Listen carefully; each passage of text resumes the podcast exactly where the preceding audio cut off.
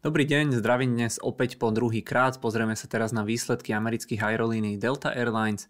Opäť ako vždy, tak ani teraz nie je pre mňa úplne zaujímavá táto firma ako taká, ale teda skôr tie výsledky môžu byť taký nejaký ukazovateľ tej mobility a cestovania v rámci USA a toho, e, koľko peňazí majú ľudia na cestovanie a na nejaké tie voľnočasové veci. Takže e, práve z tohto dôvodu opäť aj tentokrát robím výsledky aj tejto firmy. E, najskôr teda ale ako vždy upozornenie na rizika pri investovaní, ktoré sú samozrejme samozrejme prítomné a pokiaľ nás teda ešte neodoberáte na YouTube, tak určite nám dajte e, odber, určite nás potešíte. E, tržby Delty za ten predchádzajúci kvartál 11,84 miliardy dolárov, čakalo sa 11,99 miliardy, takže o niečo menej, konkrétne o nejakého 1,3%. E, upravené EPS, to znamená zisky na akciu 0,25 dolára, čakalo sa 0,29 dolára, takže menej o nejakého 13,2%. Delta teda v podstate tieto očakávania v rámci rámci ziskov a tržieb úplne síce nesplnila, ale stále sa dá povedať, že ten medziročný rast tržieb bol na úrovni 36,5%. E, e, ten minulý rok ale e, ešte teda aerolinky stále sa tak viac menej spametávali z tých covidových obmedzení z nejakého toho útlomu v rámci cestovania, takže to asi tiež nie je úplne relevantné porovnanie. Zisky sú tiež stále veľmi volatilné, takže tiež asi ani toto nie je úplne ideálna metrika pri tom, ak by sme sa chceli pozrieť na to, že ako na tom tá firma momentálne je. E, tie neupravené zisky boli v mínuse nejakých 363 miliónov e, dolárov, ale ako hovorím, nepríde mi to úplne podstatné. A ono potom ďalšia vec, alebo druhá vec je aj to, že Delta prečo som urobila nejaký veľký deal s pilotmi alebo teda s odbormi, e, ktoré zastupovali pilotov o navýšení miest o 34% za 4 roky. E, pilotov by Delta mala mať zhruba 15 tisíc a celkovo tí piloti asi nezarábajú úplne málo, takže určite aj toto sa premietlo alebo toto zvýšenie sa premietlo do nákladov a to znížilo teda zisky alebo teda spôsobilo túto e, stratu Delty. Niekde som čítal, že v podstate ich toto navýšenie bude stať dokopy zhruba 7 miliard amerických dolárov, takže nebyť aj tohto tu, eh, tak v podstate Delta by bola v zisku nejakých 163 miliónov za, sedný, za posledný kvartál, ale teda to je také, že keby bolo keby, na to sa úplne pri tých eh, spoločnostiach teda nehrá, ale len som tým chcel teda povedať, že asi aj toto tam zavážilo.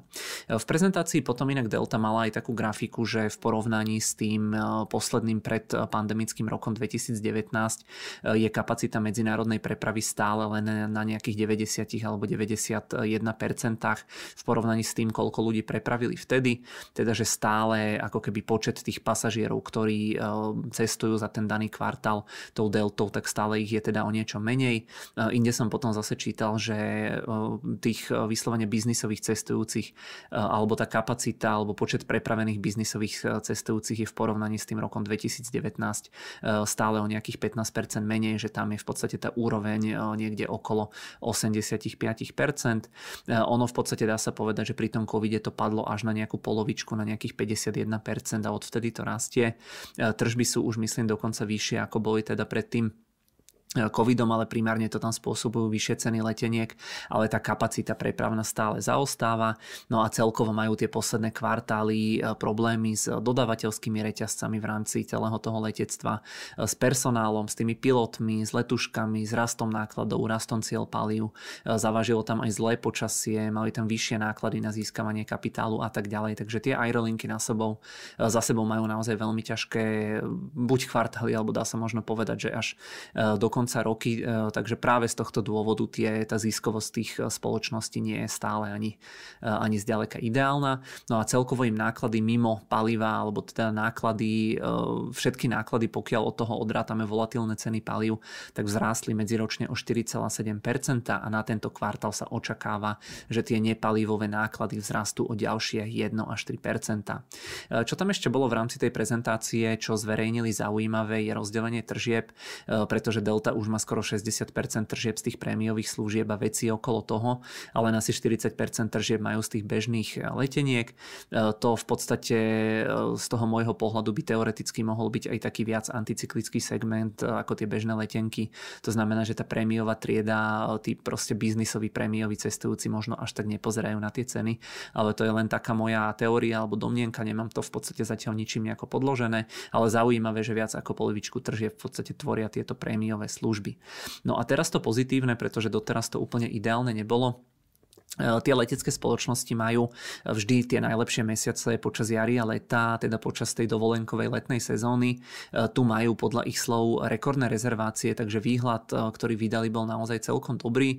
Tuto teda zatiaľ, alebo podľa týchto informácií, to zatiaľ teda na nejakú recesiu úplne nevyzerá. No a Delta tiež hovorila, že nevidí náznaky spomalenia dopytu, ale napríklad veľa ľudí si rezervovalo lety oveľa skôr ako napríklad minulý rok, kedy tam boli dosť veľké komplikácie alebo logistické problémy problémy, takže asi e, v podstate tí spotrebitelia zatiaľ úplne neškrtajú tie výdavky, ale môže byť, že trošku menia nejaké tie svoje návyky. No a na ten e, aktuálny kvartál očakávajú rekordné tržby, ktoré by mali rásť o nejakých 15 až 17 e, Prevádzková marža by mala byť 14 až 16% EPS na, to znamená zisky na akciu očakávajú 2 až 2,25 dolára. Predtým sa čakala marža 16 a EPS 1,66 dolára, takže o niečo horšie hodnoty. Za celý e, tento rok potom očakávajú rast tržieb o nejakých 15 až 20% EPS niekde okolo úrovne 5 až 6 amerických dolárov, no a na free cash flow e, by chceli spraviť za tento rok 2 miliardy amerických dolárov, ale opäť sú to odhady a tá realita môže byť veľmi volatilná a veľmi výrazne ovplyvnená proste cenami palív, tou ekonomickou situáciou a tak ďalej. Takže e, tie výsledky za ten minulý kvartál v podstate neboli nejaké ako jednoznačne pozitívne, firma dosiahla stratu, majú stále nejaké problémy s vysokými nákladmi, ale tie akcie napriek tomu eh, najskôr v tom primarkete rastli o nejaké 3%, alebo teda tá Delta dala veľmi dobrý výhľad na ten aktuálny kvartál. Ale teraz tesne predtým, ako som sa pustil do toho videa, tak už som videl tie eh, akcie pár percent v mínuse, takže eh, vidíte aj ten raz na tých akciových trhoch. Je to proste napäté, je to celkom vrtkavé. No a keď sa pozrieme do Bloombergu, tak tu sú v podstate tie kvartálne dáta. Tu vidíte eh, ten rast tržieb o nejakých, eh, o nejakých 36,5%. Tu vidíte ten net income záporný, tá neupravená hodnota, tá adjusted hodnota. Tu v podstate vidíte, že tá firma niektoré kvartály lepšie, niektoré horšie, ale teda stále Delta si zoberte firma s kapitalizáciou nejakých 20 miliard, vidíte 30 miliardový dlh. Veľa z toho dlhu nabrali počas toho covidu. Keď sa na to pozrieme pomaličky, to asi teda splácajú, ale jednoducho je to naozaj veľmi také e, ťažké a zložité podnikanie. Tu sú potom ročné dáta, no a vidíte, že za ten 2020 E, tretí rok očakávajú už nejaký ten net income nejakého 3,4 e, miliardy, free cash flow okolo 2 miliard spomínali, tak uvidíme, že kde bude tá realita.